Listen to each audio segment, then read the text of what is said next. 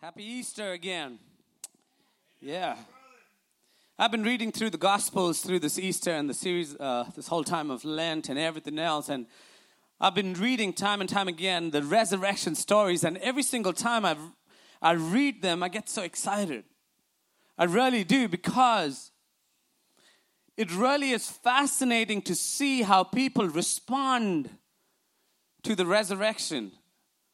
How people responded back in the day, how people, the different people you read in the Bible, how different people responded to the news that Jesus was alive. And what really is interesting is the fact that the resurrection of Jesus is or means everything to the Christian faith. It means everything to the Christian faith, and that's why right from the beginning, and I always think about this around Easter time, right from the beginning, people have been trying to discredit this whole resurrection story.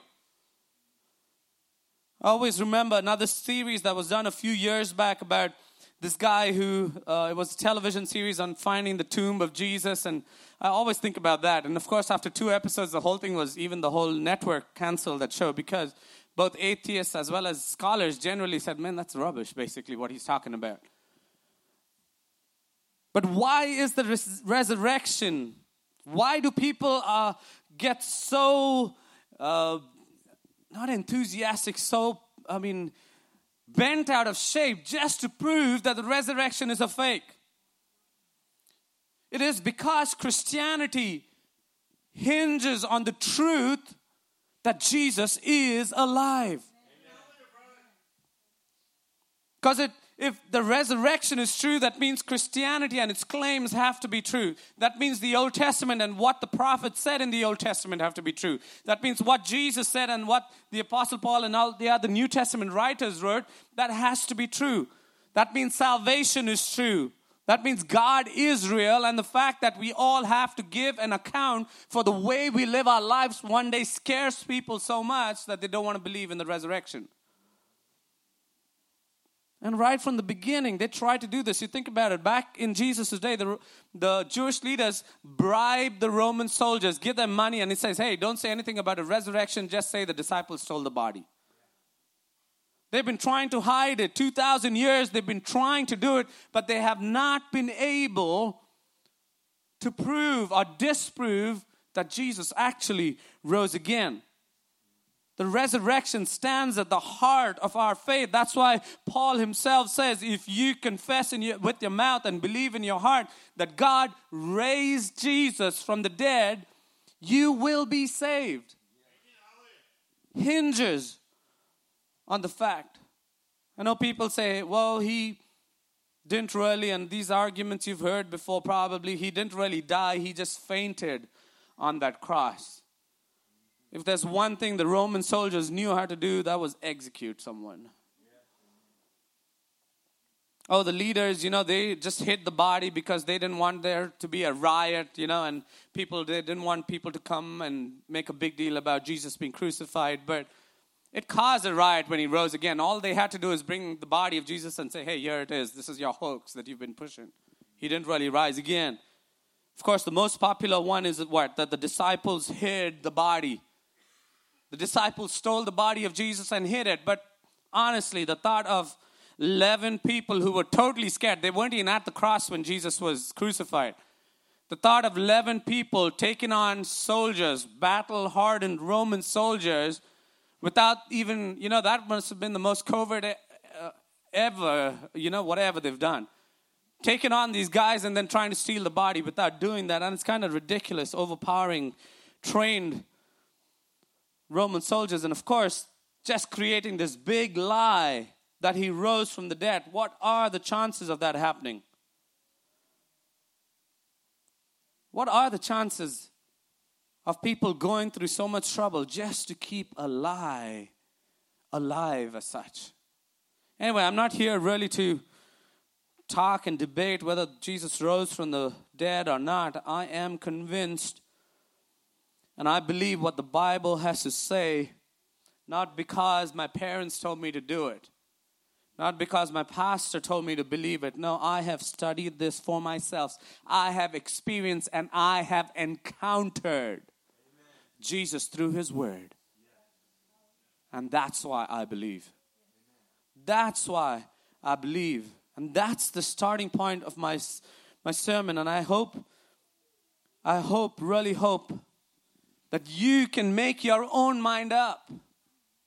That you will believe in Jesus or whatever by your own, on your own, not being influenced by anything else.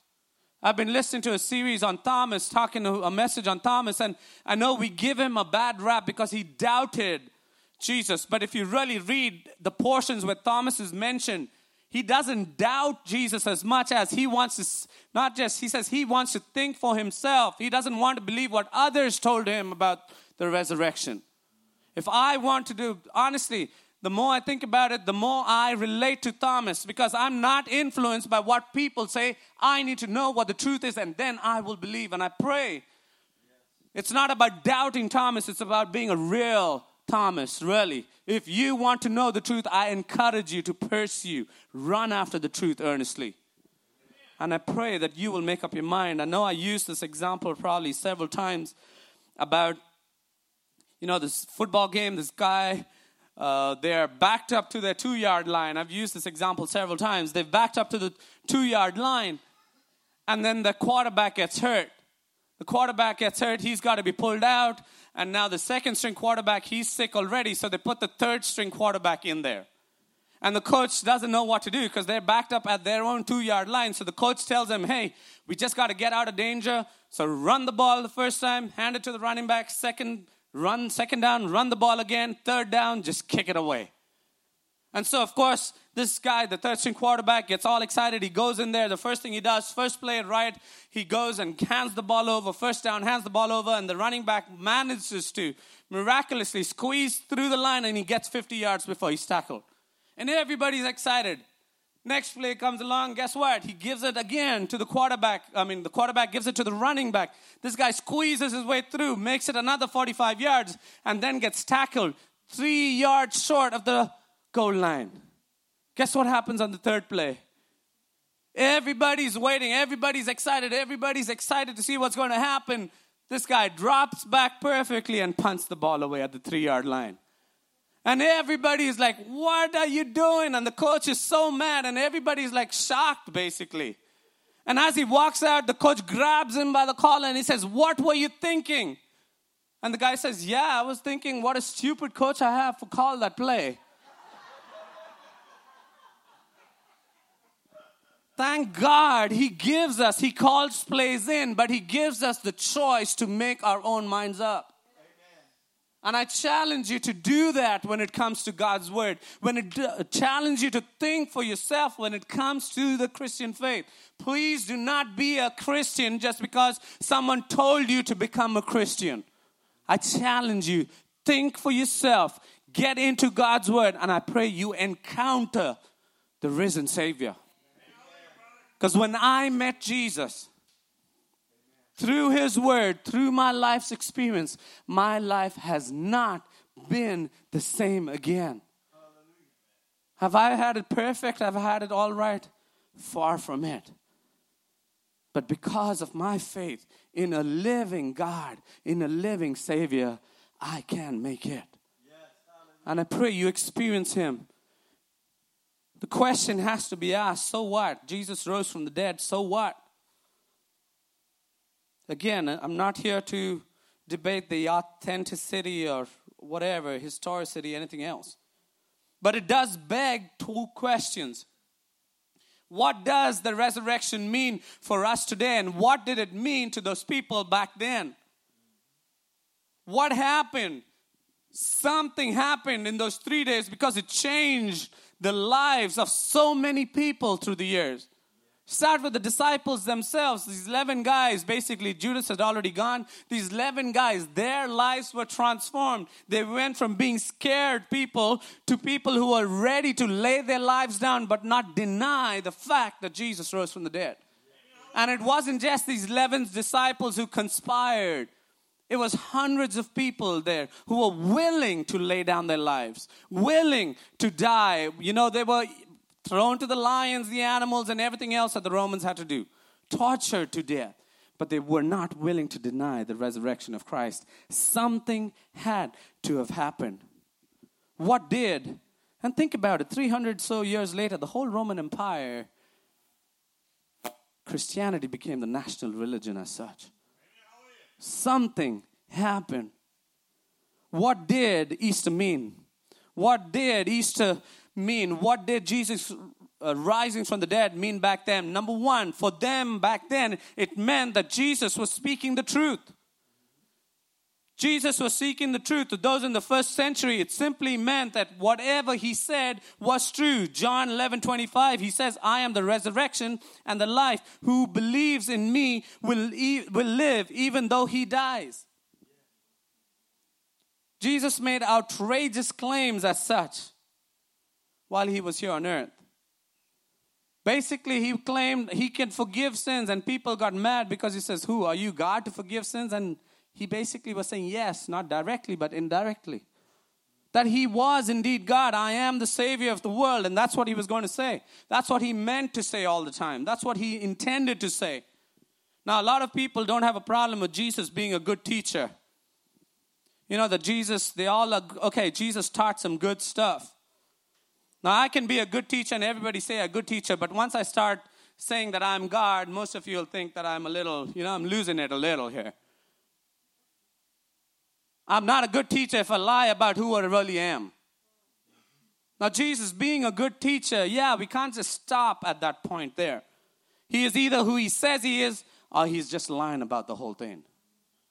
But the fact that he rose again on the third day proves that he said and he is what he said he really was. He basically said, again, I am God, and the resurrection validated his claim. One of the main reasons the Jewish leaders wanted to kill him was because he was claiming equality with God. That was the primary reason that they wanted to get rid of him. But the truth is this, the resurrection proved that he really was God. He said, I mean, you can mock me, they'll kill me, but after 3 days I will rise again. That's what he said, and the resurrection proved it. And not just them, you look at it through the Bible, you know, all these demons, they recognize who Jesus is. They said Jesus is what? The Son of the Most High God. The blind man in John 5, he says, believed in Jesus, was Lord, and worshipped him. The disciples recognized him as God. The Roman soldier we talked about last week said, surely this man is the Son of God. And the resurrection proved that he really was who he said he was. I am the way, the truth, and the life. No one can come to the Father except by me. And that's a pretty strong claim to make in today's world, because people throw out the really cute cliche, all roads lead home or Rome or whatever. All roads lead to heaven ultimately.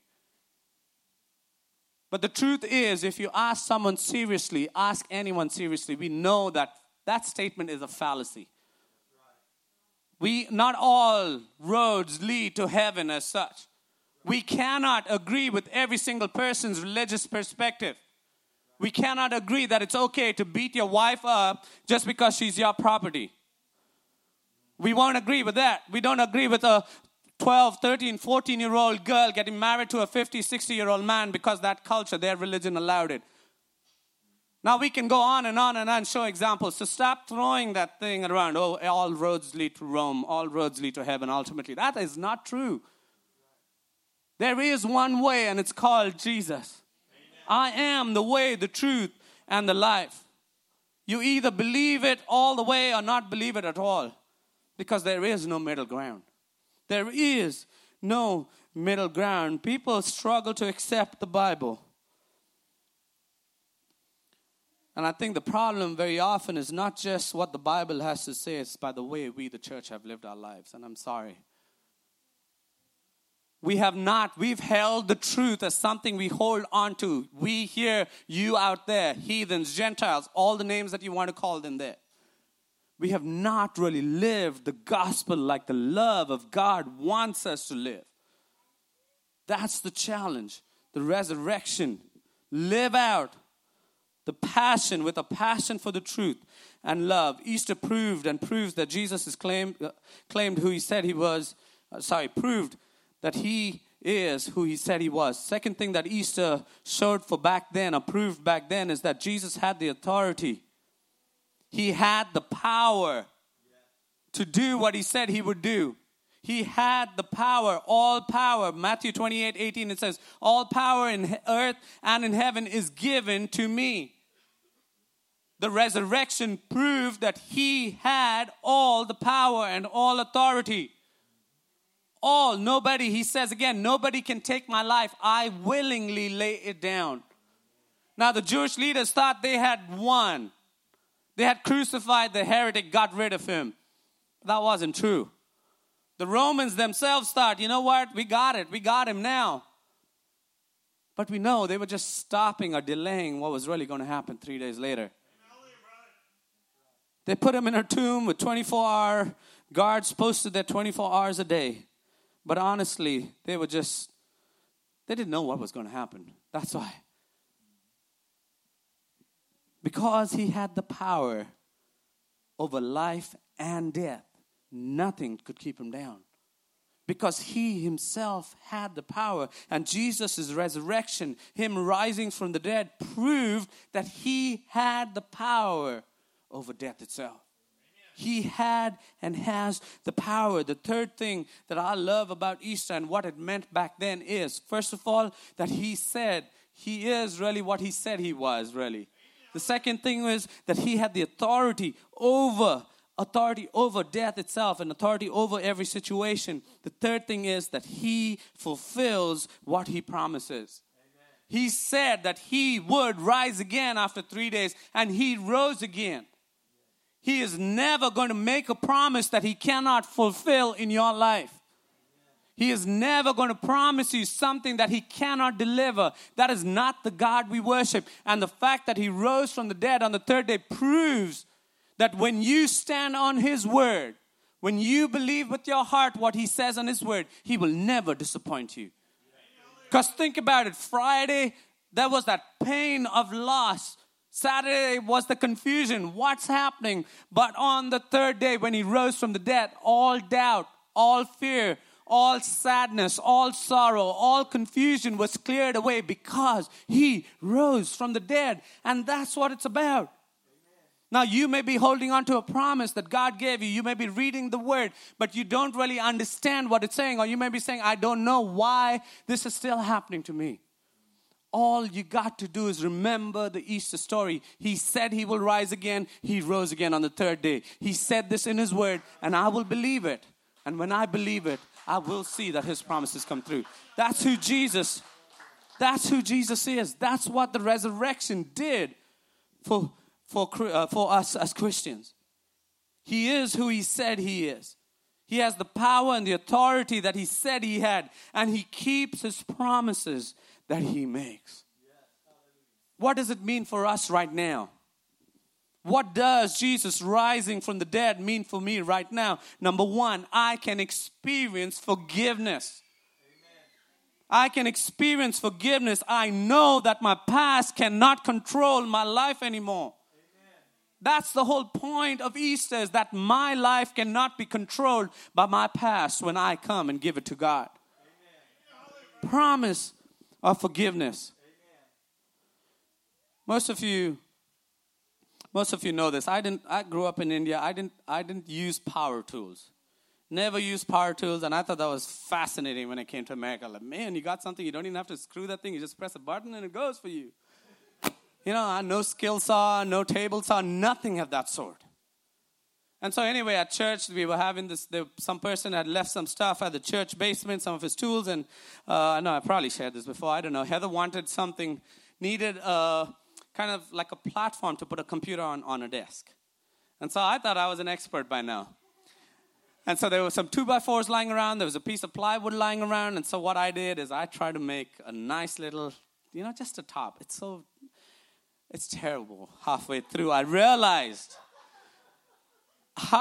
realized it was not balanced. One 2x4 was a little bigger than the other 2x4. And I wanted to start over, but I went back to the basement and all the wood, basically I'd used the good piece of plywood and most of the 2x4 that I had. There was pieces here and there. And I wish I could start over. Heather still gives me a hard time saying I'm not a finished carpenter. But that was 15 years ago. I'm much better right now. I promise you. I own my own power tools now, so I'm good at it. Sort of, maybe. I don't know. But here's the thing. Here's the truth. Many of us experience life, and halfway through, we realize we want to redo. Because like me and just the stupid task of building a wooden deck as such, a small little wooden stand, I realized that I messed up, that I didn't make the right choice when I cut it, and I didn't do what I intended to do. The truth is this, a lot of us live life like that sometimes. A lot of us don't make the right choices. Sometimes life happens and we are affected by the choices other people make. And we all wish that we can have a redo. I wish I can start over. I wish I can try this again. That's the beautiful message of Easter. Amen. That you can start over. You can start over. It may not take away all the pain. It may not take away all the memories right away. But you can start again. Even though I myself have made really dumb decisions, I may have to face the consequences. But God is there to forgive me so I don't have to live under the burden of guilt, shame, sin, anything else. You may not believe in all the other things, but let me tell you the one thing. It's worth it to be a Christian if you can live a life with a clear conscience. I've said this several times. It's so worth it to be a Christian because you can live life without a clear conscience.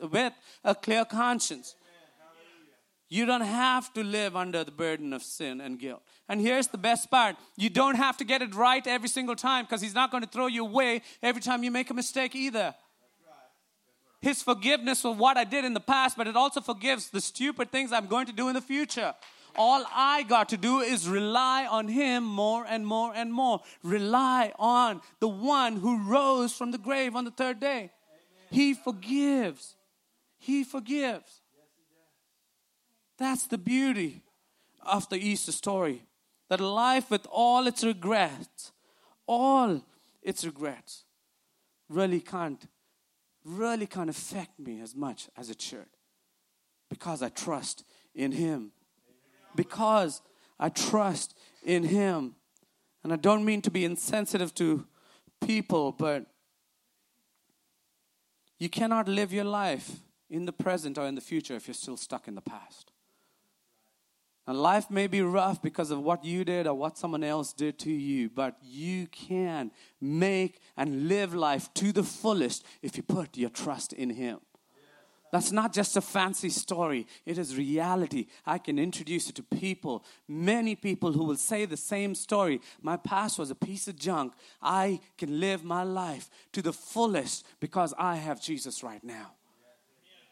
That's not going to insulate me from all the trouble in the world. We live in a fallen world. We will always be affected by the fallenness of mankind. But He is able to take care of me. One more word of caution. Please fight the urge. Fight the urge to blame God for everything that has happened in your life. Please fight the urge. I know it's hard to do, but please fight the urge to blame God for everything that's happened in your life.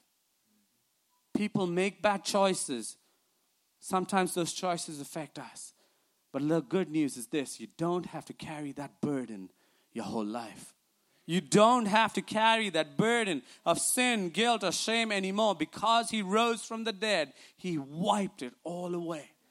He wiped it all away. He paid for my sin. He paid. He was nailed to the cross, so I don't have to nail myself on it again. He canceled every debt I owe. He canceled every debt I owed. Now, I'm never going to, if I pay a bill, I'm never going to go look at it again. It's done. It's either thrown away or filed somewhere for the IRS later. I don't know. We don't bother with the debt that's already paid. He paid the price. All we have to do is accept it. It's a struggle because it's too easy, too simple. We'd rather walk around and crawl around the church and go climb a mountain to try and find God. When it's simple messages, all you have to do is believe in your heart. That's too simple for people. All you got to do is believe Believe in your heart. There is no condemnation when it comes to Christ. The second part, what it means for us today. First, I experience forgiveness. My past is taken care of, and the future blunders I make are taken care of. Now, Easter means that I have the strength to make it for today. I have the strength, or He gives me the strength I need to make it through every situation in my life right now. Amen. Is it going to be easy? No, it's not. But He gives us the strength and the power to make it through every problem that is going to be thrown our way. He gives us that sense of strength, the power to manage my life, even though no matter how dark that valley is, no matter how hard the situation is, He gives us the strength. All we got to do is trust Him. He gives us the strength to make it through. I don't know, I have a hard time talking to people who have life all figured out. I think not the more I become a parent, but when I became a parent, I realized as the kids grow, I don't have it all together. They remind me of that. Just when you're ready to go, one of them forgets the toy, and of course there's a meltdown, and then I've got to get out, go upstairs, go get the toy, and come back, and then it's got the wrong toy again. You know what I'm talking about? It's a simple illustration, but the truth is this. I've realized more and more that I don't have it together. But I thank God I don't have to have it all together, because in my weakness, His strength is made perfect. Amen. In my weakness, God is. That's the balance right there. When I can't make it on my own, He's there to lift me up, hold me up, fill me up, whatever, to make sure that I can keep going. Yes. All we got to do is trust in Him. Quit trying to do it on your own, because you will burn out. Trust in the one who can, who's been through everything that you have been through and can help you through it. Amen. He is the strength we need. We won't always understand, church, and this is the truth. We won't always understand everything life throws at us. All we got to do is trust that God will never lose control of my life. He's never going to lose control of my life, my family, my kids. He's never going to stop being in control, because I trust Him. Because I trust Him. He is always in control. Always in control. The truth is, we live in a world that is, let me put it this way, so entitled. I mean, I teach in a high school, and I got one of my colleagues right here, and she'll tell you, some of these kids think they deserve grades for a paper they don't turn in. They fight with us to get a grade for a paper they didn't turn in. The truth is, many of us live lives like that. Many of us live lives. Many of us think everybody owes us stuff. And we in the church do the same thing. We think God owes us stuff. And again, forgive me for saying this phrase. We want a sugar daddy instead of a God, because we want someone who'll just give us and give us and give us stuff. And when we don't get something, we're going to whine about it. Yeah. Amen. I'm sorry if that offends people, but that's the truth. That's what we think God is. Yeah. He's just there to make me happy. He's just there to give me everything I want. He's just there to make my life comfortable. He's just there to take care of every single thing so I don't have to work at all. Let God be God. You do your part and trust Him. No matter what you go through, let God be God. Put your trust in Him. Put your trust in Him, because He says, they that trust in the Lord will not be put to shame. Trust in Him. Trust in the one who rose from the grave. He gives us the strength, because He is always in control. I can do all things through Christ who gives me the strength. No matter how hopeless, and let me say this, earnestly, no matter how hopeless your situation seems, no matter how desperate your situation is, and you feel helpless. I know it sounds crazy, but that's the place God wants you to be, because when you are helpless, you realize you really need help. That's when He comes in and helps you. Because as long as you think you can figure it out, as long as you think you can fix it, God's just going to stand back and wait. He's not going to force His way into your life. It's when you come to that point in your life where you surrender and you say, God, you know what? I can't do it. That's when you learn to trust Him and His control.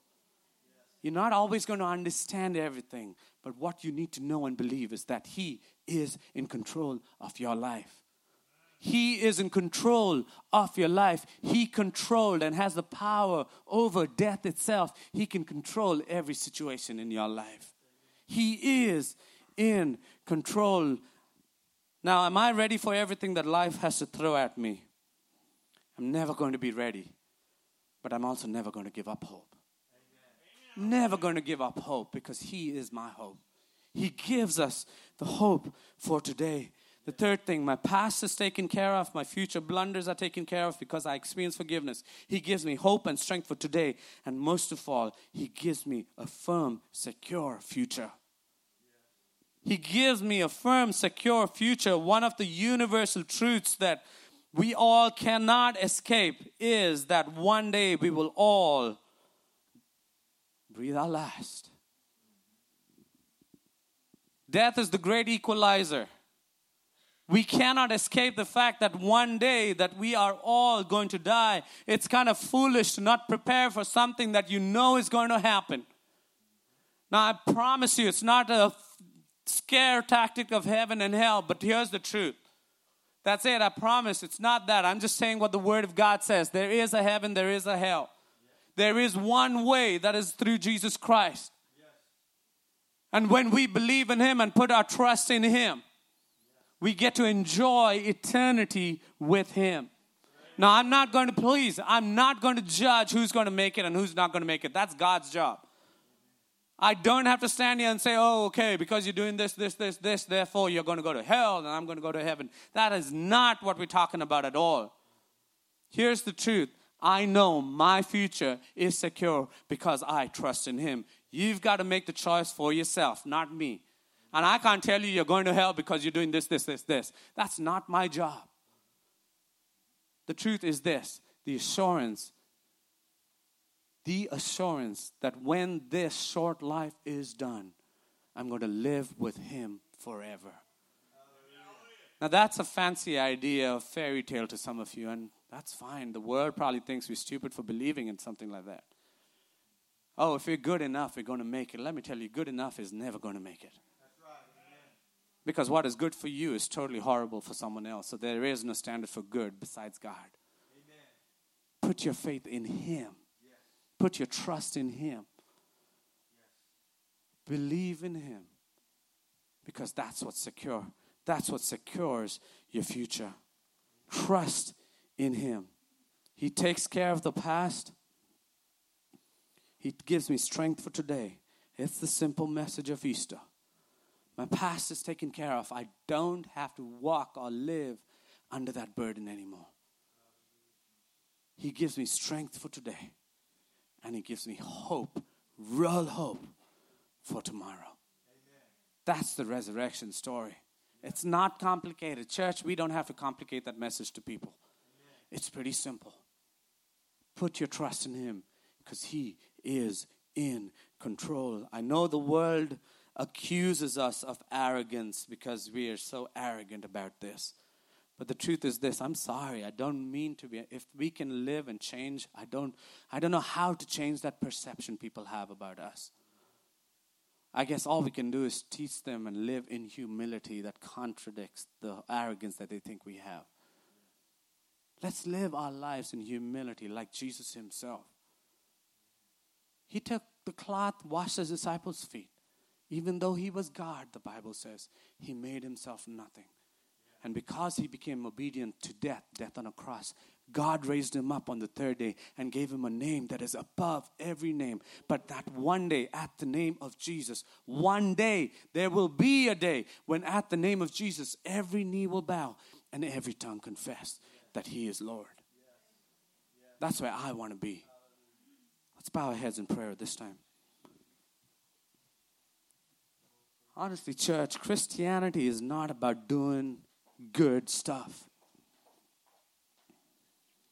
Christianity is not about, collecting all the good stuff here and pray that my good outweighs the bad and that's how I'm going to make it, I guess. Christianity is about having a real experience and an encounter with the risen Savior. And don't wait just for a moment like Paul when he's gone on the street on the way to Damascus, and all of a sudden there's this big loud voice, this bright light and everything else. I know many of us wait for that big loud voice, that booming voice from the air. Oh, and then we say, okay, God, this must be real. I pray that you will believe in Him and put your faith in Him.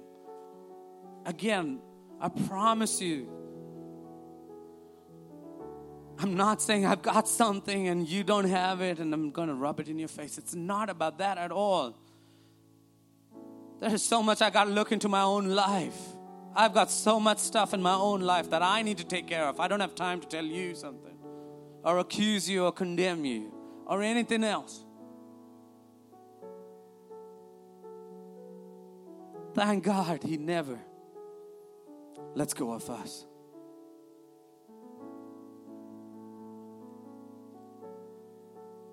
Here's the truth I want you to meditate on. I have put myself in the shoes of those disciples that last week of Jesus' life. First He comes riding on a donkey and everybody's excited, and I get so excited. This is the moment. A few days later, He's saying, you know what? You got to go wash people's feet. I'm like, what are you talking about? The very next day, basically, He's been accused and dragged through the streets, basically carrying a cross and nailed there. And I have no idea what's happening. Confused, all the hope I had.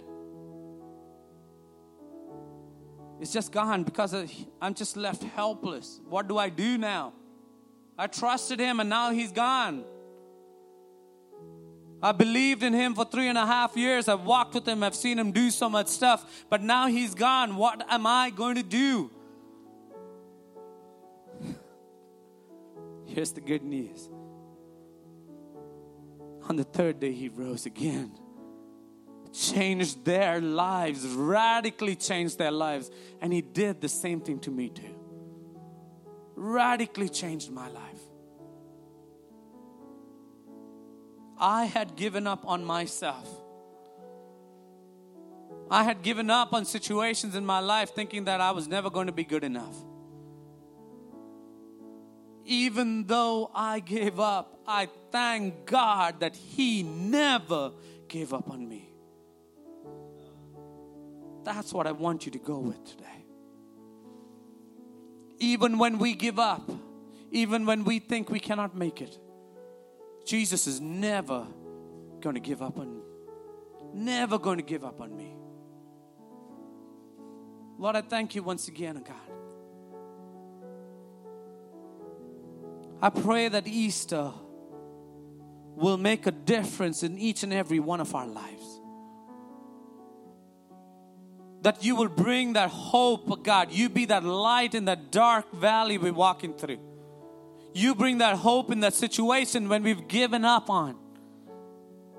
That You will indeed, God, make Yourself real in the midst of our situation, God. This morning I've got to ask, as every head is bowed and all eyes closed, I've got to ask the question. If you, and again I said in the beginning, you've got to make your choice. As long as you're pointed in the right direction, we can talk about it. But I want to ask you this morning, will you allow this Easter to make a difference in your life? Because He is who He said He is. He proved that time and time again. His promise is that He will never leave you, never forsake you. And we know that Easter proved that He will deliver on that promise. So this morning I ask you, this afternoon I ask you, as every head is bowed and all eyes closed, if you want to put your hope in Him once again, if you want to say, God, I know I'm going through a hard time and I don't see it. I don't see a way out. But this morning I still choose to trust you. If that's your prayer, I want you to just slip your hand up real quick and put it down and we'll pray together. Even when He gave up, thank you.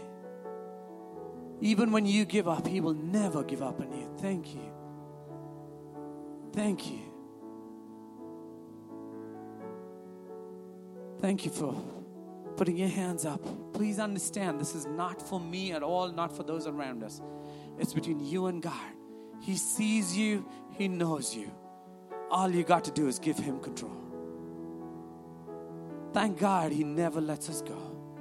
Thank God for His love, that He leaves the 99 to go running after us.